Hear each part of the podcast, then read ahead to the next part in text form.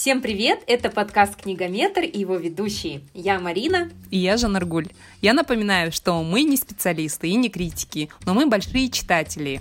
Каждый эпизод нашего подкаста будет посвящен одной теме. Например, ужасы, экранизации, книги для детей или подростков и многое другое. Слушать наш подкаст можно в приложении Apple Podcasts, Google Podcasts, Яндекс Музыка, Anchor FM и Spotify. И хочу напомнить, что мы выходим каждые две недели. А сегодняшнюю тему мы долго выбирали и остановились на научной фантастике. А я хочу сразу расставить точки над «и». Я небольшой поклонник этого жанра, но Жан Аргуль самый настоящий фанат этой литературы. Что правда, то правда. Вообще, вот я хочу сказать, что в определенном отношении вот научная фантастика, все, э, все говорят, что, ой, это же где-то про будущее описывают, это же не связано с нашей реальностью, это же что-то выдуманное. А я хочу сказать, что это сильнее связано с нашей реальностью. Даже приведу пример, да, например, э, во времена Холодной войны американские фантасты описывали противостояние с коммунистами или развивали апокалиптические темы. А в эпоху рассвета феминизма в этом жанре начали появляться прям сильные героини, чего не было до этого. Когда я готовилась к этому эпизоду, я начала сканировать вообще рынок, что сейчас модно или что сейчас э, выпускает издательство. И наткнулась на то, что сейчас очень много китайских фантастов переводят и выпускают на рынок. И я сегодня хочу сказать про одного китайского писателя, который мне показался очень интересным. Его зовут Чэнь Цюфань. О, я долго тренировалась назвать его имя. Он э, после учебы в Пекинском университете работал в Google China, затем основал свой стартап, а когда китайское правительство начало поддерживать писателей-фантастов, он мог полностью посвятить себя писательству. А сам э, Чень родился в городе Шаньтоу. Это там находится знаменитый район Гую, который считается самым крупным скоплением электронного мусора на Земле. А, там просто огромное поле мусора, где вот эти работники-мигранты разбирают обломки электронных устройств, плавят металл в огне и собирают э, ценные металлы и платы. По словам Ченя, там просто царит атмосфера абсолютной катастрофы. Э, вода в этом гую настолько загрязнена, что ее вообще невозможно пить, а воздух очень токсичен. И вот эти мигранты, которые работают там, имеют просто аномально высокий уровень респираторных заболеваний и рака. Поэтому свой первый роман этот писатель э, посвятил э, вот этой техногенной катастрофе, вот, обработка технического мусора. И вот он вышел в 2013 году, а сама книга называется «Мусорный прибой». Это настолько интересный роман, э, он такой, знаете, сплав э, киберпанка и такой техно-фантастики. Я вот очень была удивлена, когда прочитала, что насколько отличаются китайские фантасты от американских фантастов. И как они пишут, э, смешивая фантастику со своим восточным колоритом. Ничего себе, я вот ни разу не слышала о том, что есть среди китайских писателей писатели-фантасты это для меня открытие, потому что, ну, я человек, который не очень сильно интересуется научной фантастикой, я всегда считала, что это вот такая узкоспециализированная а, литература для любителей машин, а, космоса, пришельцев, и что в основном это либо а, российские авторы, либо американцы, ну, то есть там Айзек Азимов, братья Стругацкие, а, Дуглас Адамс, ну, в принципе, вот эти имена, хоть я их не читала, но я их все равно знаю. Я вот э, хочу рассказать такой интересный факт вообще о китайской научной фантастике. Он сейчас развивается под покровительством властей.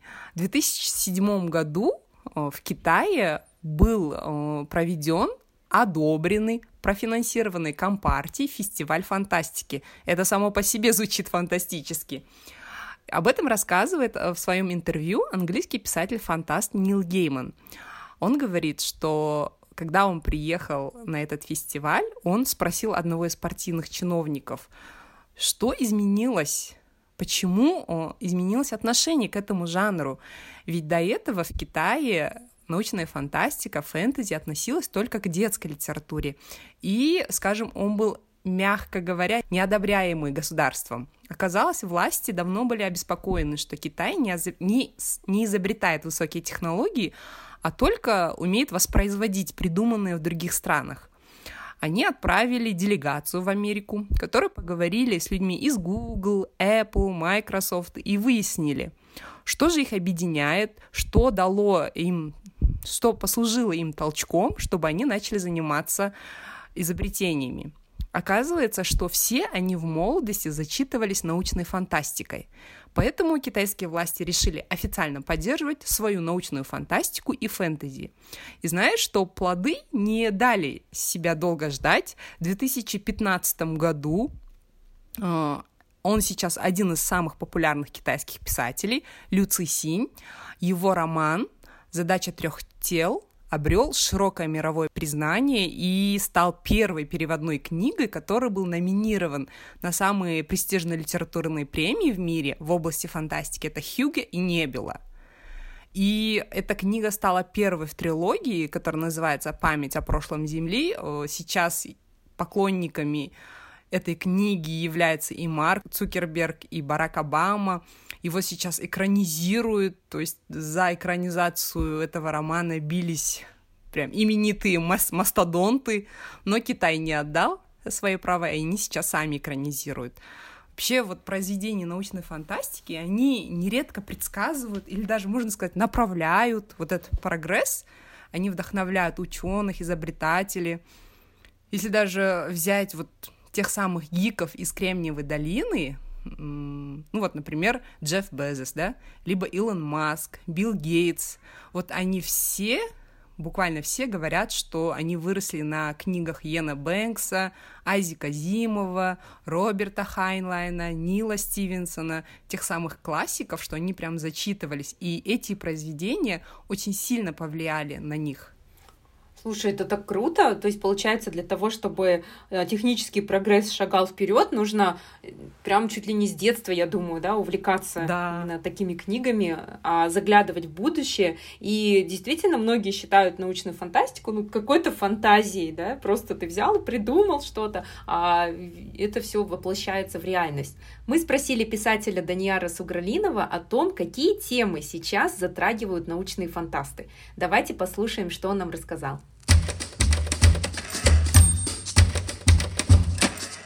Вообще научная фантастика это настолько всеобъемлющий жанр, включающий десятки, если не сотни поджанров, что о нем можно говорить много и долго. Со времен Жюля Верна научная фантастика не просто формировала курс литературы, она вообще как бы выбивала человеческую фантазию за грани, оказывала огромное влияние на научное и технологическое развитие человечества. Наибольшее развитие она получала именно в те годы, когда наш мир сталкивался с очередным глобальным кризисом, какими-то общими страхами, и вот современный мир за счет реалистичных экранизаций с очень крутыми спецэффектами, он дал очередной толчок развитию жанра. Вообще, если не дробить э, под жанры научной фантастики на совсем уж какие-то мелкие ответвления, можно выделить три основных тренда. Это космическая фантастика, постапокалипсис и ну, я бы назвал Young Adult фантастику. Просто в силу огромной популярности. Космическая фантастика, которая всегда была популярна, в последнее время испытывает прям особенный какой-то ренессанс. В мире наблюдается рассвет именно этой фантастики, подкрепляемой экранизацией, максимально достоверной. И вот самые яркие примеры, которые сразу приходит на ум, это вот «Интерстеллар», это «Марсианин», снятый по бестселлеру Энди Уира. Мне очень понравился фильм «Живое», чем-то напомнивший всем «Чужого». Но, на мой взгляд, этот фильм ну, даже превзошел. Вот. Что касается именно книжной научной фантастики, космической, ну, сейчас у всех на слуху трилогия Люци Сыня память о прошлом Земли. Это прям яркий образец современной космической фантастики. Второй жанр, который прямо сейчас небывалый рассвет переживает, это, ну, учитывая в свете прям последних событий, связанных с коронавирусом, пандемией, он особенно актуален, жанр постапокалипсиса. Текущий рассвет этого поджанра начался году так, ну, в начале нулевых, я думаю, в 2003-2004. И на самом деле с тех пор нет никаких признаков падения интереса к подобным историям. Самым наглядным подтверждением тому является статистика Amazon, что вот в топ-100 Амазонов в числе самых продаваемых книг всегда есть книги жанра постапокалипсис. В последние десятилетия уже были периоды, когда книги о конце света пользовались огромной популярностью. Это вот в 50-е годы и 80-е. Вообще в те времена люди всерьез опасались ядерной войны, то есть угроза ядерной войны была ну, прям реальной. И научная фантастика целиком отражала все эти страхи. В 80-е человечество впервые услышало слово «спид». Тогда авторы оперативно на все это отреагировали, создали немало произведений о всяких там штаммах, бактериях, о чуме из космоса, скажем так. Сегодня вот нас пугает намного больше вещей, то есть не только ядерная война, не только космические какие-то вирусы. Сегодня нас пугают войны, террористы, глобальные катастрофы, генетические продукты, генно модифицированные люди, восстание искусственного интеллекта, машин. Третий огромный поджанр научной фантастики. Не все из этого поджанра можно назвать именно твердой научной фантастикой, то есть science fiction, но спасибо и «Голодным играм» Сьюзен Коллинз, и «Бегущему в лабиринте» Джеймса Дэшнера, недавно вышедший киберпанк ЛитерПГ Эрнста Кляйна первому игроку приготовиться, экранизированный, как считают многие, одним из лучших режиссеров современности Стивеном Спилбергом. Ты знаешь, ты меня так удивила на самом деле, вот особенно тем, что власти Китая поддерживают фантастику. Я вот, честно говоря, я не знала, что там э, Цукерберг, да, и Илон Маск увлекались научной фантастикой, потому что все-таки научную фантастику многие не воспринимают как серьезную литературу. Так вот, это серьезная литература или нет? Я бы сказала, что квалифицировать научную фантастику несерьезной литературой не совсем правильно. Если вот посмотреть э, научные и технологические достижения, которые сделаны в 20 веке, в начале 21 века, что это, эти феномены сначала были действительно описаны в научных фантастических произведениях, и спустя десятилетия стали реальностью. Вот, например, несколько примеров, да. Артур Кларк э, в 1945 году описал э, спутники связи, и, пожалуйста, сейчас что мы видим? Спутники связи. А электрошоковое оружие был описан Виктором Эпплтоном. И даже его назвали в честь электрической винтовки Томаса Свифта тазером. А вот помнишь э, Рэя Брэдбери 451 градус да, по Фаренгейту? Да. Там, между прочим, описываются беспроводные наушники, они там называются ракушками. Это те самые беспроводные наушники, которые сейчас мы с тобой используем. Например, Олдес Хаксли «О дивный новый мир». «Дети из пробирок». Скажем, вот Герберт Уэльс «Война миров». Она вообще написана в 1897 году. Там вот эти вооруженные пришельцы с Марса используют лучи смерти. Это же те же лазеры, которые сегодня есть. Например, у Филиппа Дика, да, «Мечтают ли андроиды об электроовцах?» Это вот знаменитый классический роман научной фантастики. Там вот э, описанный эмпатоскоп. Это то же самое, что нынешний смартфон. А вообще слово «робот» — это придумал писатель чешский Карл Чапик.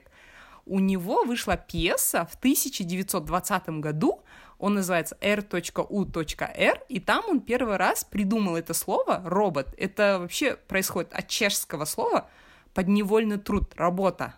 Представляешь, оттуда и пошли роботы. Ну, я вот сейчас прям начала вспоминать все фильмы, которые я смотрела. Оказывается, я много смотрела фильмов научно-фантастических. Говоря о предсказаниях, вот смотри, мы, мы с тобой, кстати, перед тем, как записывать этот подкаст, а, мы, в общем, Жанна Арголь достигли такого соглашения, что коронавируса в нашем подкасте не будет. Но мы не можем об этом не говорить, да, особенно если речь идет о предсказаниях. Вот, например, а, все сейчас говорят о фильме «Заражение» Стивена Содерберга. А, если я не ошибаюсь, этот фильм вышел в 2011 году, то есть уже 9 лет назад.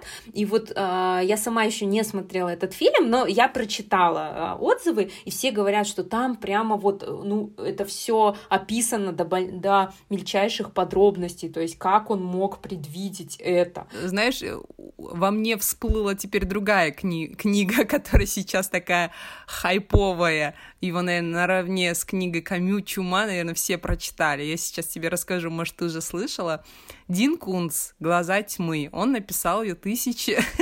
1981 году, ты представляешь? А, да-да-да. Вообще, угу. Дин Кунц, он такой фантаст, который специализируется такой на мистике, да, на ужасах. А, и он написал эту книгу, хотя на самом деле там сюжет не совсем о вирусах, там э, книга повествует о том, что как мать целый год пытается житься со смертью своего ребенка. У нее сын будет в автобусе, который попадает в аварию, и там все погибают. И она вот э, пытается дальше жить, но ее вдруг начинают мучить кошмары, что ее сын жив, что ему угрожает опасность. В его грифельной доске без конца выходит надпись, да, «Я жив, я жив». И такие странные вещи происходят, и что э, вот эта главная героиня думает, а может он не умер, и она хочет собственными глазами увидеть тело сына и подает запрос на эксгумацию. Это все попадает в соответствующие органы, и почему-то это все тормозится, не дает ей конечно, это приводит к еще большим тайнам. Но э, вся соль в этой книге в том, что там э, описывается новый вирус, он называется Ухань-400, по названию города, рядом с которым находилась секретная лаборатория, где создали этот вирус. И его в США завозит китайский ученый, если не ошибаюсь, Ли Чен, да, его зовут, и вот этот Ухань-400, он э, в сотни раз э, превосходит все микроорганизмы, которые когда-либо разработаны в других научно-исследовательских центрах, потому что он действует только на людей. То есть он не передается никаким другим живым существам. Он как вот э, как как, как, как, как что? Как спирохета, наверное, да? Он не жизнеспособен вне человеческого организма. То есть э, человек его подхватывает быстро, он сразу в течение, по-моему, 4-5 часов становится, может заразить других, и сам умирает очень быстро. И весь хайп в этом, вокруг этой книги. То есть там описывается вот этот вирус. Но его э, некоторые переводчики просто перевели как «Вухань 400», и многие говорят, вот, нету такой книги. На самом деле эта книга есть, просто его неправильно назвали в некоторых переводах как «Вухань», а на самом деле там действительно этот город э, есть. Вот, я вспомнила, я тоже читала про вот это совпадение, я тоже, как и многие, видела вот эти вот картинки, да, а, где сопоставляются страницы, и прочитала статью про то, что это манипуляция, потому что а, две страницы из книги, одна из этих страниц, это действительно вот из романа Дина Кунца «Глаза тьмы», где вот подчеркнуто, что Ухан 400, да, а вторая страничка, а, там было написано, что в 2020 году человечество поразит болезнь, похожая на пневмонию пневмонию. Так вот, это страничка из другой книги. Это книга американской писательницы Сильвии Браун, которая тоже делает какие-то предсказания, вот, и она написала об этом, и вот, в общем, их подставили вместе, и, конечно, это выглядит так, как будто бы писатель все это предсказал и Ухань 400, и 2020 год. И вот еще такой факт я прочитала вот из той же статьи, что а, в одном издании, точнее, в первом издании, а, вот оригинальном 81 года, года а, место, где нашли вирус, вовсе не Китай, а Россия. И она называлась не Ухань 400, а Гор, Горки 400. А вот уже в другом из изданий, а, по-моему, в 2008 году автор изменил место действия на Китай и переименовал Горки на Ухань. Но вот почему никто этого не знает? То есть до этого журналисты не докопались. Действительно, все равно же предсказал, да, в 2008 году. Да. Вот в книжном базаре тоже э, Завозова с Юзефович это обсуждали, и там Завозова говорит, Дин Кунц, наверное, там сидит, натирает свой третий глаз, чтобы еще предвидеть. Так что сейчас я, я действительно могу смело предположить, что сейчас начнется расцвет темы вирусов, да, в научной фантастике. Сейчас вообще научная фантастика, они затрагивают, знаешь, какие темы? Генная инженерия, там, например, опасность чрезмерного вовлечения виртуальной реальностью, либо экологические катастрофы, вот такие темы. Ну, мы понимаем, что наше время это предполагает, потому что сейчас мы это активно используем, и если развить свое воображение, да, раздвинуть горизонты, это действительно может быть. Поэтому предсказание, оно не такой уж, э, не такая уж редкость среди писателей, потому что они просто берут э, сейчас, что происходит, наше настоящее, и просто экстраполируют на будущее. И все, научная фантастика, вот да, вот как только что Данияр сказал, то, что в 50-е годы люди боялись ядерного оружия, и поэтому да. начало выходить очень много книг а, про ядерное оружие. Потом в какой-то момент все боялись нашествия инопланетян, было очень много книг как раз-таки про инопланетные существа. Сейчас, да, мы все знаем, что ну, мы движемся там к экологической катастрофе, ну и писатели, получается, усугубляют это. Про феминизм пишут, да, ну вот рассказ «Служанки», например, а, книга и одноименная одноименный сериал. Там говорится о новом обществе, о тоталитарном обществе, в котором у женщин вообще нет никаких прав. Вот. А, и, кстати, знаешь, что я заметила? Что а, я же, а, как начинающий писатель, точнее, человек, который хочет начать, наконец, писать, и я начала именно с жанра фантастики, точнее, я придумала мир антиутопии, у меня там еще young adult, то есть у меня главный герой подростки. И вот как только я начала писать, я поняла, что, оказывается, это так сложно, если ты вот не, не, не специалист в этой теме. И э, где-то я тоже прочитала, что многие начинающие писатели им очень сложно, ну, писать там про исторические события, они думают, не хотят писать о том, что происходит mm-hmm. сейчас, они думают, о, придумаю я какой-нибудь мир, да, да, какой-нибудь новый мир, да? и это же легко, ведь а, никто же меня не может проверить, а на самом деле а, нужно знать науку, нужно знать факты, да, нужно вот сопоставлять все это. И вот по этому поводу мы взяли комментарий у Амины Мирсакиевой, спросили у нее, что думает ученый о научной фантастике. Ученые читают научную фантастику, и в зависимости от научной фантастики мы либо в восторге, либо мы смеемся. А, вот такой пример, знаешь, может быть, ты слышала о книге «15 э, жизней Гарри Огюста»? А, это книга, в которой э, главный герой, он рождается, проживает жизнь, умирает и рождается в том же году, в тот же день, вот как и в первой жизни. И он помнит все свои жизни. И очень замечательная книга, на самом деле, эта писательница, она довольно молодая, она, по-моему, моя ровесница, то есть ей около 30 лет, у нее там вышло довольно много книг, и все эти книги, э, ну, привлекли внимание аудитории, то есть писательница обещает стать супер-мега-звездой, потому что вот просто качественные идеи у нее. Идеи качественные, но домашние задания она не делает от слова совсем. Поэтому в ее исполнении физика лишена какого-либо смысла.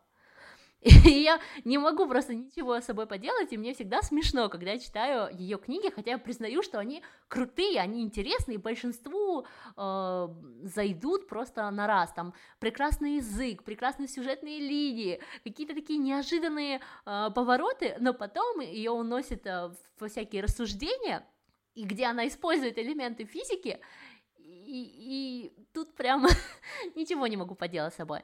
Есть такая э, серия книг, да, э, «Пространство» автора Джеймса Кори, и вот там довольно типичная такая фантастика, что они бороздят э, просторы э, мира, там вирусы, открываются порталы в параллельную вселенную, там всякое такое происходит, да, и в принципе видно, что книга написана для того, чтобы поставили по ней фильм или что-то такое, вся такая красочная, экшен, то все.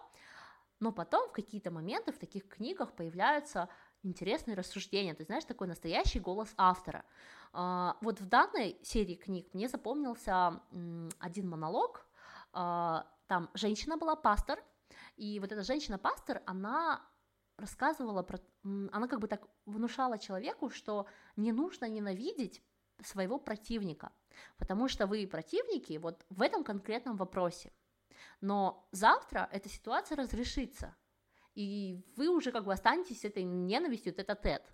То есть быть э, разного мнения, это еще не значит ненавидеть человека прям по-настоящему, да, и это как бы наш выбор, вот остановить свою ненависть, да, остановить свое неприятие чужого мнения на точке, когда это еще не ненависть, это просто несогласие, вот, и такие рассуждения в научной фантастике, они довольно частые. Ты читаешь и думаешь, господи, господи, что за книга? А потом раз и такой, вау, это было мудро. Ну вот видишь, мнение ученого о научной фантастике. Сейчас э, я предлагаю перейти в наш блок рекомендаций и с, вообще список э, любимых научно-фантастических романов. Я могу начать с классиков, тот же самый Герберт Уэльс «Война миров», либо Филипп Дик «Мечтают ли андроиды об электроовцах», а, экранизации, две экранизации, это вообще, я считаю, верх э, фильмов о научной фантастике, они мне очень понравились, что старое, что новое. Э, вообще, я считаю, что в любом случае надо начинать э, с классиков научной фантастики, если вы хотите понять, откуда черпали вдохновение современные писатели, режиссеры. Многие знают их, но э, немногие знают, знаешь, о женщинах-фантастах. Хотя на самом деле их очень много. Здесь я не могу не упомянуть мою любимую писательницу Урсулу Легуин, а, и моя любимая книга, кстати, это действительно моя любимая книга, сколько бы я ни прочитала других, она называется «Левая рука тьмы». Она была опубликована в конце 60-х годов. Этот роман э, был удостоен двух высших фантастических премий э, Небюла и Хьюга, о которых я упоминала. И вот эта книга, что интересно, знаешь, она какие темы поднимает? Она поднимает тему андрогинности в 60-х, представляешь? Это вот сейчас же наше, наше время. Андрогинность, там описывается смена половых ролей, асексуальность. Э, там описывается планета Гетен. А, эти э, жители этой страны, этой планеты, это вот самый известный такой пример обращения к андрогинности в научной фантастике. Э, в научной фантастике. В книге описывается мир, в котором э, пол человека не играет вообще абсолютно никакой решающей роли, потому что все жители могут менять его. У них бывают дни, когда этот пол проявляется, а в остальное время жители Гетена абсолютно бесполые. И мало какое произведение может действительно показать читателю тот мир, когда гендер вообще не может повлиять ни на твою судьбу, ни на твою карьеру. Там, например, ребенок рождается от человека, то есть он может быть либо отцом, либо матерью, он принадлежит только ему. То есть кто родил, тот и ответственен. Там никто не ищет, кто будет семьей тебе, либо никто э, не может навязать э, какие-то роли гендерные на человека. Это действительно такой интересный роман. Если вам интересна эта тема, я советую с ним ознакомиться. Кстати, когда я говорила, что я совсем ничего не смыслю в научной фантастике, я, конечно, немножко слукавила, потому что мы все-таки мы готовились к этому эпизоду, да, мы готовили подборки книг, вот, да. и Жанна Аргун мне очень много чего порекомендовала, и также спрашивала, а ты читала это, а ты читала это? Вот видишь, это научная фантастика, значит, ты читала. Вот, и я начала смотреть фильм как раз вот по твоей рекомендации «История научной фантастики» с Джеймсом Кэмероном, посмотрела пока только первую серию, и о, это меня так захватило. Mm-hmm. То есть там они берут интервью, у, а, он берет интервью у Стивена Спилберга, Джеймс Кэмерон, они обсуждают mm-hmm. друг с другом. А помнишь, там в твоем фильме было так, да, а в твоем да, это, да. там и Вупи Голдберг, и Сигурни Уивер, и Уилл Смит, и все говорят, я обожаю научную фантастику. В общем, э, я действительно стала раскрываться к этому жанру. Вот. И я тоже хочу порекомендовать несколько книг. А, первая книга, раз уж мы начали с классики, это Джордж Оруэлл, 1984. А, это действительно классика, и многие, я думаю, прочитали эту книгу, но все-таки расскажу для тех, кто еще не читал. А, книга написана в жанре антиутопия, здесь а, место происходит а, в выдуманной стране, в которой царит тоталитарный режим. И именно из этой книги пошло в народ словосочетание, точнее фраза «большой брат наблюдает за нами», «большой брат следит за нами», потому что в тоталитарном режиме постоянная слежка, экран есть в каждом доме, за каждым жителей, за каждыми их действиями, за их мыслями следят. И это немножко мне даже напоминает нынешний мир, точнее как мы добровольно сами даем миру информацию о себе, о своей жизни через соцсети, через а, вот э, stories, да, через включенный GPS, через геолокацию, вот, ну то есть наводит на какие-то мысли. А, но здесь, конечно же, все в таких мрачных тонах. Здесь есть а, новояз, это новый язык, а, какие-то термины, появившиеся заново. И главный герой а, Уинстон Смит а, работает э, в министерстве и правит новости, то есть он корректирует новости э, в угоду партии. Если партия хочет стереть из истории а, что-то, а, что им совсем не угодно, то этим занимаются сотрудники.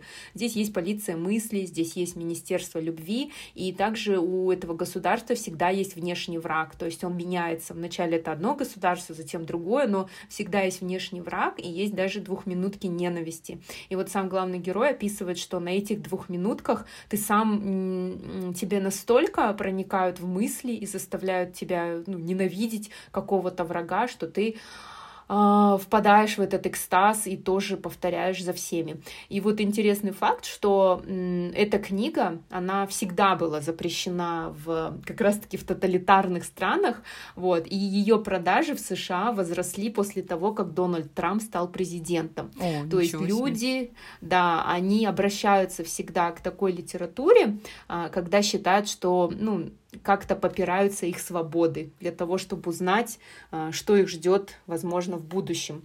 И еще одна книга, тоже ее ставят в один ряд с 1984. Э, Это 451 градус по Фаренгейту Рэя Брэдбери. А, честно говоря, мне самой эта книга не очень понравилась. Не сказала бы, что это мой фаворит, хотя мне, мне ее все рекомендуют. Типа, вот, прочитай, там же сжигают книги. А, то есть а, тут пожарные занимаются тем, что они не тушат пожары, они сжигают книги. И здесь такая метафора, что сожжение книг — это цензура, это запрет на собственные мысли, то есть люди не развиваются, не читают, им это запрещают делать. И эта книга вообще о кризисе общечеловеческих ценностей, она тоже очень пугает, потому что когда ты ее читаешь, ты представляешь, а что если бы я жил в таком же мире. Вот. Ну и э, из этой же подборки про антиутопию, из моего любимого, это рассказ служанки Маргарет Этвуд. Я смотрела сериал, э, но вот прочла, что книга была написана в 1985 году аж. И то есть тогда уже Маргарет Этвуд поднимала вопросы и феминизма.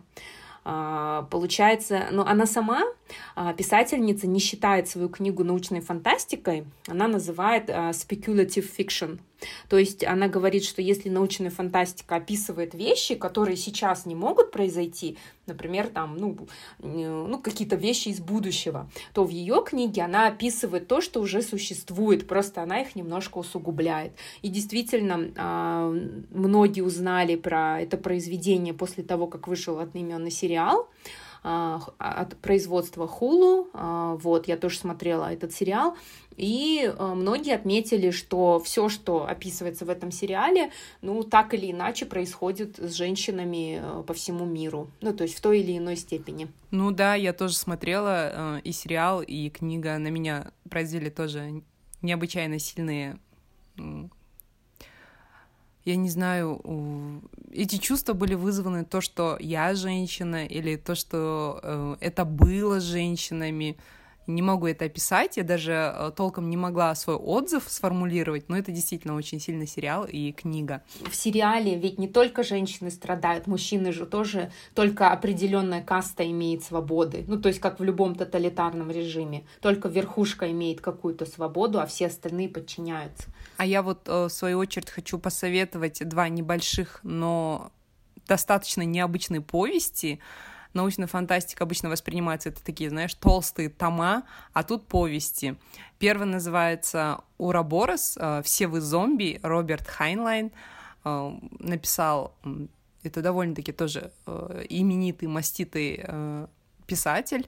Я считаю этот, эту повесть вообще самым лучшим, я не побоюсь этого слова, написано на тему парадоксов, которые вызваны путешествиями во времени, это вот очень сложный, настолько самодостаточный парадокс, но изложенный в очень краткой форме. Если не ошибаюсь, там 60 или 70 страниц. Там в один присест можно прочитать. И у меня, когда я прочитала эту книгу, у меня был только один вопрос в голове. Как можно до такого додуматься? Название рассказа очень точно передает сюжет. Ураборос — это змей, который глотает свой хвост или выходит из своей пасти, то есть с какой стороны это посмотреть. Эту, этот повесть экранизировали в большой фильм «Братья Спириги», называется «Патруль времени», может, ты даже это слышала. Вообще, если хотите, ребята, сломать мозг, добро пожаловать в эту э, книгу и в этот фильм. Если очень коротко, я даже не знаю, смогу ли я объяснить, о чем это. Это хроника молодого человека, который возвращается назад во времени и оплодотворяет свою женскую версию. То есть он изначально был женщиной, а потом он совершил операцию по смене пола. Таким образом, он становится сам ребенком этого союза, то есть он является собственной мамой, он является отцом, он является этим же ребенком. По мере развития сюжета вот эти все основные персонажи оказываются одним и тем же лицом, но в разных этапах жизни. Это настолько необычно, что я сейчас рассказываю и сама думаю, о чем я говорю. Это только можно прочитать. А, вторая повесть, а, повесть Теда Чана «История твоей жизни» называется. Это прекрасный пример а, не твердой фантастики, да, а такой мягкой лингвистической фантастики. Он тоже экранизирован Дэнни Вильневым, фильм «Прибытие», может, тоже смотрела. Это очень красивый такой фильм о научной фантастике. Э, коротко, там ученые пытаются понять инопланетян, которые в один прекрасный день просто появляются на Земле.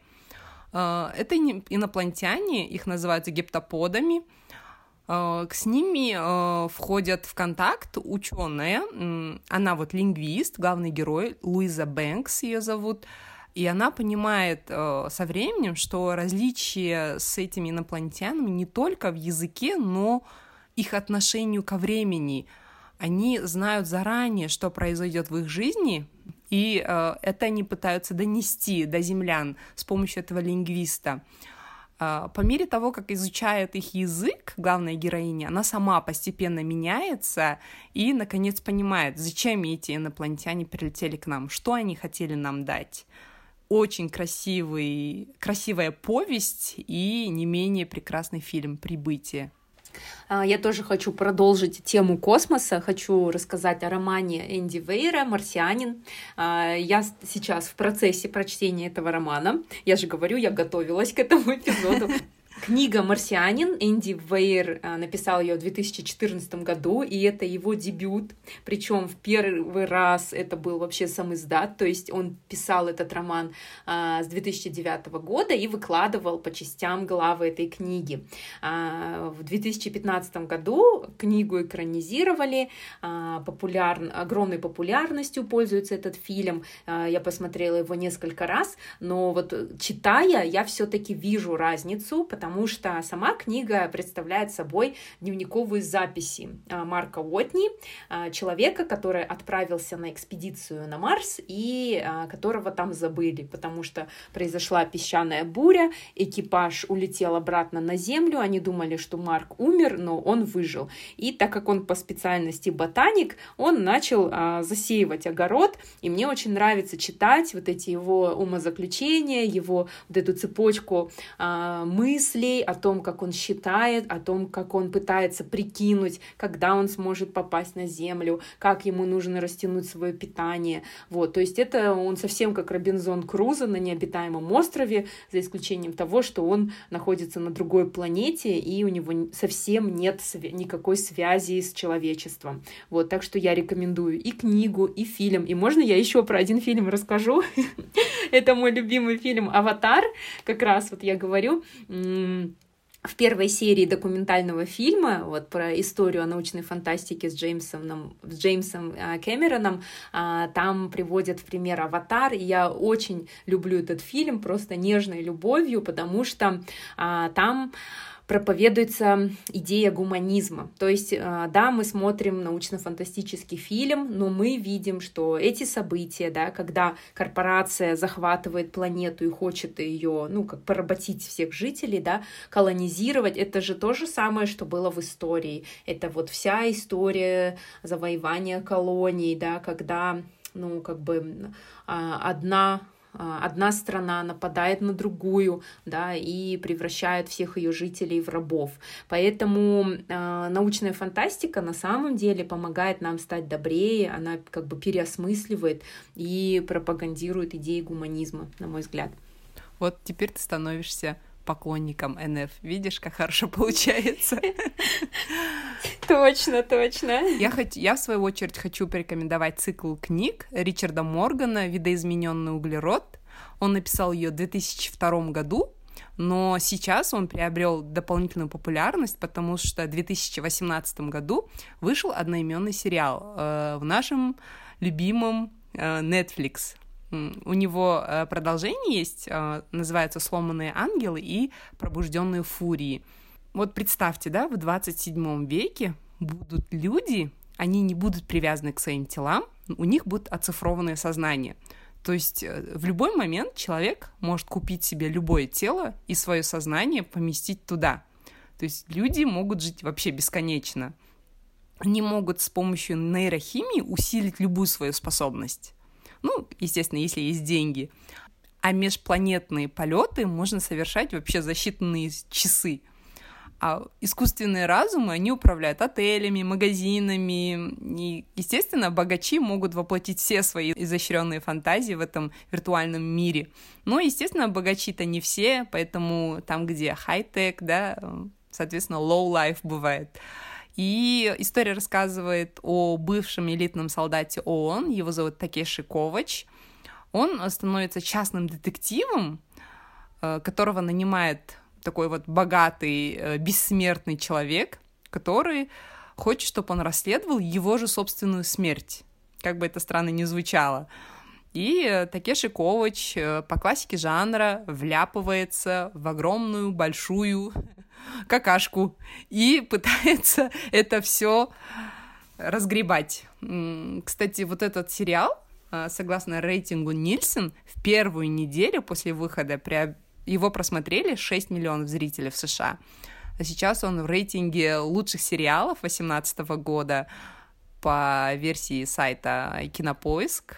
И в этом году вышел второй сезон. Хотя там главного героя играет уже другой актер, но он не менее крут. Поэтому я советую и сериал, и трилогию Ричарда Моргана «Видоизмененный углерод». Слушай, круто, я вообще поклонница Netflix, но я не видела там этот сериал, потому что я смотрю только про наркокартели. Теперь, теперь посмотри, он тебе должен понравиться. Точно, точно. Теперь нужно переходить на научную фантастику, даже на Netflix. Да. А, давай послушаем, какие рекомендации книг а, дал нам Даниар Сугралинов. А, он тоже записал для нас небольшую подборку книг. Думаю, что нашим слушателям будет очень интересно. От себя дам пару рекомендаций. Мой личный топ возглавил американский писатель Хью Хауи и его «Бункер». Это не только мощный экшен, это еще и прекрасные человеческие истории о любви, ненависти, о верности, предательстве, благородстве и коварстве. В общем, если вы еще не читали, вам очень повезло, я вам прям завидую.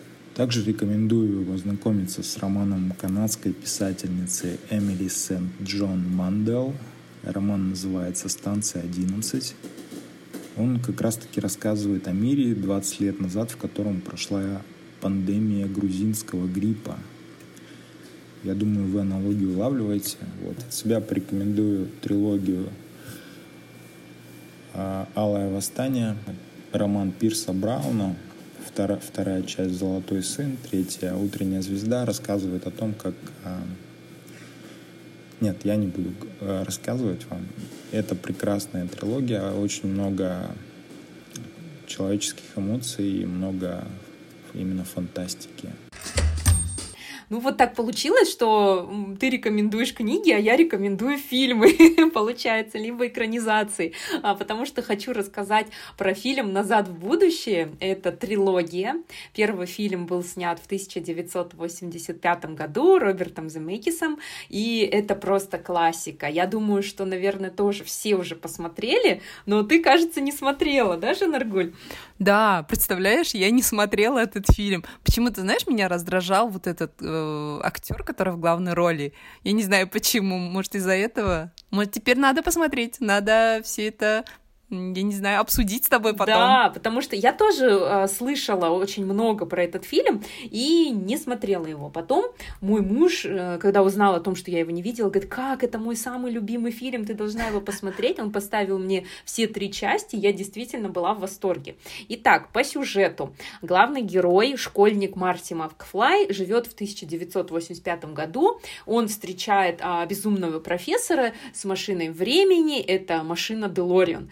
Вот, и они отправляются, то попадают в прошлое а, в первой части, а во втором фильме они попадают в будущее. И самое забавное, что они попадают в 2015 год, то есть а, на циферблате вот этой машины времени они задают там дату, это дата 21 октября 2015 года. Ну, то есть тогда, когда снимали этот фильм, 80-е, это действительно казалось каким-то далеким будущим.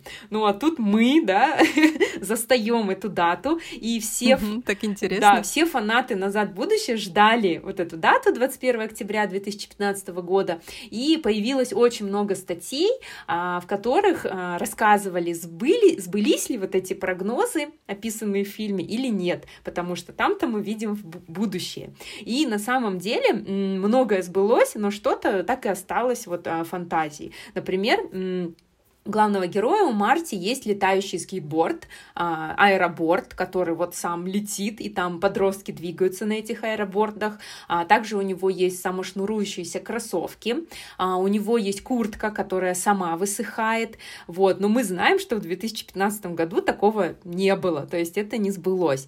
Но именно тогда, видимо, приурочив к этой дате, компания Nike создала прототип таких кроссовок. И, ну, как бы мы можем сказать, что действительно эти кроссовки кроссовки были, самошнурующиеся кроссовки, но, конечно же, а, в продажу они не поступили. Вот, из того, что сбылось, а, в фильме есть дрон, который выгуливает собак, и, в принципе, это можно устроить сейчас. А, в фильме показывается бесконтактная оплата в такси, то есть один из героев оплачивает, представив свой палец. Ну, у нас есть там Apple Pay, Google Pay, Garmin Pay, в принципе, бесконтактные карт, ну, платежи, да, карточками. Можно сказать, что это сбылось. А также плазменные телевизоры, а, VR-очки и конференц-звонки с видеосвязью. Это мое любимое. То есть, действительно, сейчас Skype, как мы сейчас записываем по скайпу, да, правда, без видеосвязи, а, в Zoom, сейчас многие на карантине а, как раз-таки проводят видеоконференции, вот. Ну и самое забавное совпадение, это то, что а, в, в этом фильме бы предсказали победу бейсбольной команды, команда «Щенки», выигрывает мировую серию по бейсболу в 2015 году. А в жизни действительно эта команда выиграла мировую серию по бейсболу, но в 2016 году. То есть годом позже, Ого. да, они действительно это предсказали. Себе. Да. Ну и раз у нас книжный подкаст, есть и книга под названием «Назад в будущее». И что интересно, обычно мы говорим об экранизациях книг, а тут получилось наоборот. Вначале вышел фильм в 85 году, а потом уже по, по мотивам фильма начали писать книги, причем разные авторы. Вот. Это вот настолько он стал популярным, да? Да, да, да. И многие фанаты, они были рады тому, что теперь есть и книги, то есть им недостаточно было пересматривать этот фильм постоянно, они еще и перечитывали и получали какие-то новые эмоции. Еще я слышала, что есть игры, по-моему, компьютерные, да, по мотивам этого фильма.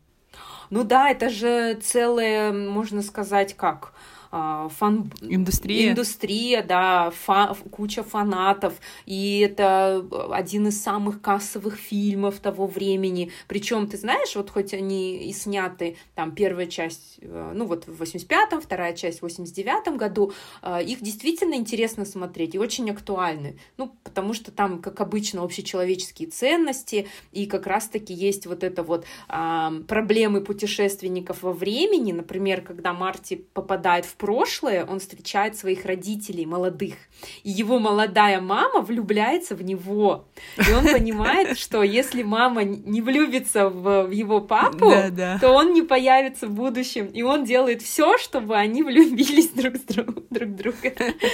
Вот так вот забавно. Это и есть парадокс, да, временных путешествий. Да, да, да, да, точно. А я, знаешь, в свою очередь хочу посоветовать э, прям совсем из свежих книг. Эм, Это трилогия Йена Макдональда про Луну, но третья книга только вышла, но, увы, этот карантин не дал нам встретиться с этой книгой. Я ее жду, конечно, как только откроются книжные магазины, либо доставки. Я в первую очередь, наверное, закажу его, не ожидая. Даже вот Стивен Кинг институт выпустил. Я, наверное, сперва все-таки Йена Макдональда закажу, хотя Стивена Кинга очень нежно люблю и очень жду этот институт. Вот, первые две книги я уже прочитала, они на меня произвели огромные впечатления. Книга описывает колонию. Там правят а, пять могущественные кланы. Их называют на азиатский манер драконы. А, Между прочим, эту трилогию уже зовут а, инопланетной игрой престолов. То есть там такой же накал. Еще надо отметить, там столько же имен, что в начале отдельно приведенный глоссарий, где надо смотреть, кто является кем, кому из кланов он принадлежит, как я делала в «Игре престолов», потому что всегда забывала. Так, как же его зовут? Он кем приходится этому? Но это действительно прям полный восторг. Это такая, знаешь, смесь фантастики и семейной саги. Ну вот, люди э, колонизировали Луну, э, и сейчас это население на Луне почти перевалило полторы миллиона. А весь бизнес вот поделили эти кланы из разных стран. Там есть и русские, кстати, Воронцовые называются они, есть американцы, есть и австралийцы. И знаешь, они привнесли э, в эту культуру Луны частичку своей культуры страны. И сейчас там вот это такая гремучая смесь э, происходит, э, и каждый из кланов контролирует ценные ресурсы. Что интересно, золото там абсолютно не ценный ресурс. Там ценные ресурсы вода, воздух и, как ни странно, звучит кофе. Почему-то кофе на Луне не растет. Э, У них есть э, свой язык, религия, законы. э, Порой это странные законы какие-то. И, конечно, если не заострять внимание на огромное количество секса в этой книге, то книга поглотит вас. Эм, Там еще, знаешь, такой есть необычный факт о беге.